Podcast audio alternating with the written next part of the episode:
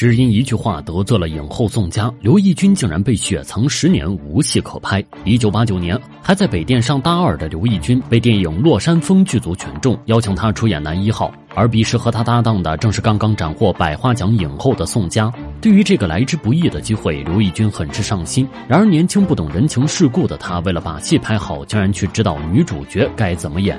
正是刘奕君的这个举动，彻底得罪了风头正盛的宋佳，他被狼狈的赶出了剧组。随后，刘奕君便在校内安心学习。然而，顺利毕业的他面临的却是失业。因为和当红女星有过矛盾，没有哪个剧组敢接纳他，刘奕君只好重返家乡，在西安电影制片厂打杂多年。不过，当时还有一种说法广为流传，据说宋佳在剧组看上了刘奕君，但刘奕君宁为玉碎不为瓦全，这才导致自己被封杀多年。然而，这两个传闻当事人都没有出面回应过。虽然不知道宋佳到底是不是戏霸，但他拍戏玩命却是出了名的。二零零五年，宋佳拍摄《雄关一梦》时，因静脉血管堵塞，眼底突然出血，但宋佳拍戏太过投入，根本没有察觉。直到视力下降后，他才去医院做了手术。去了，完了，那个视力当时吧，我是一点几的眼睛，当时到零点二了。我现在这个眼睛就是，啊，看前面可以，如果看特别侧面，别人都会余光能看到，我只是看到这儿，那边就不知道是什么感觉。自此以后，这个眼睛就特别害怕流泪。然而，即便有这样的经历在，宋佳还是义无反顾地接拍了杜鹃的女儿。其中，她扮演的正是一个声嘶力竭的母亲，眼泪几乎伴随了整部戏，结果导致旧疾复发。您就突然犯病犯病了，完了又有点就是眼底要出血啊，又就是那个视力模糊啊，就是很痛，每天就是很痛很痛的，就是排队戏。但是没办法，演员。演员有的时候，你碰到一个这样的角色，你不可能放弃的。宋佳用实际行动演绎了什么叫戏比天大。其实早在一九八七年时，他就差点因拍戏丧失生命。当时李连杰和宋佳作为男女主演合拍了一部《中华英雄》，其中一个戏份是跳山崖，因为场景看上去太可怕，导演便给宋佳找了一名替身。后来导演就找的香港的替身的男的演员，戴着我的头套，穿着我的那个白衣服跳。真是我们那天就在现场吧，眼看跳第五条的时候跳下来，就是，反正是关节的地方全都断了，上中下，哎呀，三节全都是断了，完了就是整个一部戏他打的石膏这样。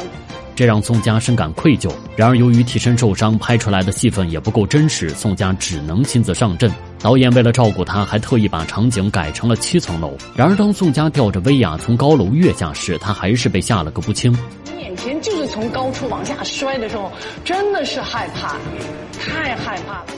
最后这啊，咚摔下去的时候，真的是死过去了，休克了，不知道是昏过去了啊，掐人中什么东西的，最后是真的差不多有十分钟醒过来。自此以后，宋佳再也不敢拍这么高难度的戏。然而她在自己的情感路上却十分的大胆。她事业上升期，嫁大二十一岁京剧名家。十年后，抛弃重病丈夫，远走美国。五十五岁二婚，再嫁外国富商。可当外界都称她白眼狼、忘恩负义时，宋佳凭什么可以说出离开患病丈夫是因为爱？一九八一年，宋佳考入上戏，成为了表演专业的一名学子。虽然学校中美女如云，但她的长相依然称得上校花级别。凭借着出众的外形和与生俱来的自信，宋佳刚入校就开始拍摄广告和模特海报。借此拓宽了资源和人脉，而等到上大二时，宋佳就接到了一些影视剧中的小角色，初次在演艺圈崭露头角。后来，他更是受邀成为代班主持人，到天津卫视录制春节联欢晚会。当时在节目后台，宋佳看到了一个气宇轩昂的男人，他谈吐优雅，举止有度。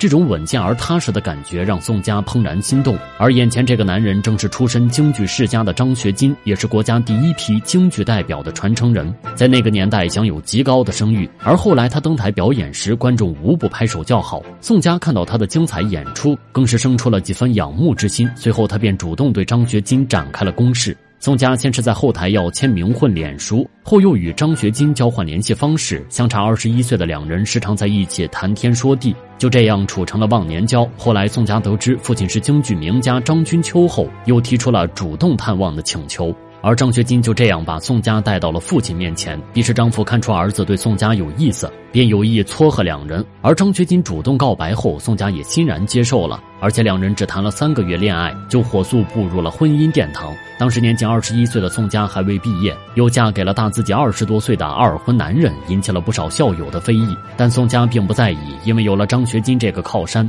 她的生活起居甚至是演艺之路都有了很大的起色。婚后五年，宋佳生下了女儿张楚楚。而后她再次回到大众视野时，已经是风姿绰约、女性魅力十足了。而在演艺圈，她更是混得风生水起，成了当红女星。但一九九一年的一场变故却打破了她的幸福生活。比十三岁的女儿不小心将热水瓶打翻到了张学金脚上，导致他左脚重度烫伤。但本着戏比天大的原则，张学金为了不耽误演出，决定执行快速治疗，用输血浆的方式促进循环代谢。然而那个年代医学并不发达，张学金因输的血液里带有 C 肝病毒，不幸患上了肝炎。由于该病伤害力大，宋佳只能放下所有工作照顾张学金，还辗转带他去美国、日本求医，但病情始终没有好转。张学金也因为心烦意乱，脾气变得越发暴躁，宋佳逐渐产生了放弃他的想法。一九九三年，宋佳主动结束了这段长达十年的婚姻。后来他接受采访时，却极力为自己证明：他不仅是改变我的命运，就感觉给我女儿就是身心永远的创伤，因为在我女儿心里边。我们用了各种办法来调节他，没办法，他总觉得他是他让爸爸得了这个病，而且是他置爸爸于死。现在他不管怎么样的，就是说，其实很开心的情况下，他。他就会感觉很内疚、很愧疚。当宋佳抛弃病夫、受尽外界指责时，他却含泪将女儿拉进漩涡，只为洗白自己的冤屈。为何宋佳可以如此狠心？或许他做的每件事都有自己的目的。二零一五年，宋佳和患上肝炎的张学金离婚二十二年后，在节目上解释自己当时做出这个决定是出于让前夫静养的目的，也是为了避免女儿被这个疾病感染。他还称自己当初离开时并没有拿走张学金的一分钱，力证自己和对方在一起不是为了资源和钱财。甚至在金星面前，他还表示自己还爱着对方，还爱着他们？爱，还在爱。嗯，但为什么不在一起？好多原因，所以我从从此就不想再恋爱了，也不想再嫁人了。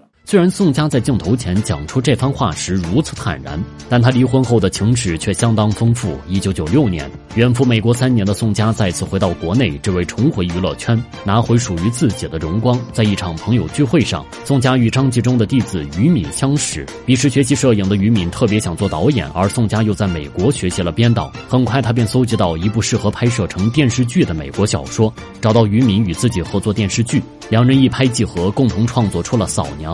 而在剧中担任女主的宋佳，还顺利凭借这个角色获得了第二十届飞天奖最佳女主角。虽然宋佳成功翻红，但她却与有家室的于敏传出了绯闻，从此背上了小三儿的骂名。而当时于敏为了与宋佳双宿双飞，还果断与妻子离婚，两人对簿公堂，足足闹了三年之久。在此期间，宋佳专注于自己的事业，并不在意男友那边闹得有多鸡飞狗跳。后来，于敏筹拍张纪中的《神雕侠侣》之际。又没时间关照宋佳，宋佳便果断甩了他。然而两人正式分手之际，于敏也终于和前妻撇清了关系。可以说，在被宋佳迷倒的这些年，于敏真是赔了夫人又折兵。不过宋佳却很是潇洒，他转头就恋上了美国房地产大亨蔡成。其实两人早在一九九一年就打过照面，只不过当时宋佳还是张学金的妻子。如今他再度恢复单身，才终于可以投进富豪的怀抱。而蔡成对宋佳也很是宠溺，不仅投资剧组让宋佳拍戏，还对他照顾有加。正当外界都以为两人要步入婚姻殿堂时，宋佳却在四十六岁的高龄生下一个儿子，姓张，取名帅帅。而他与蔡成的感情也由此走到了尽头。虽然不知这个孩子是否是前夫张学金的，但却可以认定他并不是蔡成的。直到二零一七年，宋佳才再度传出婚讯。这次她嫁给了一位比利时富商，还合伙在国外开起了服装店。宋佳的情史不禁让人感慨，她真的是不甘寂寞。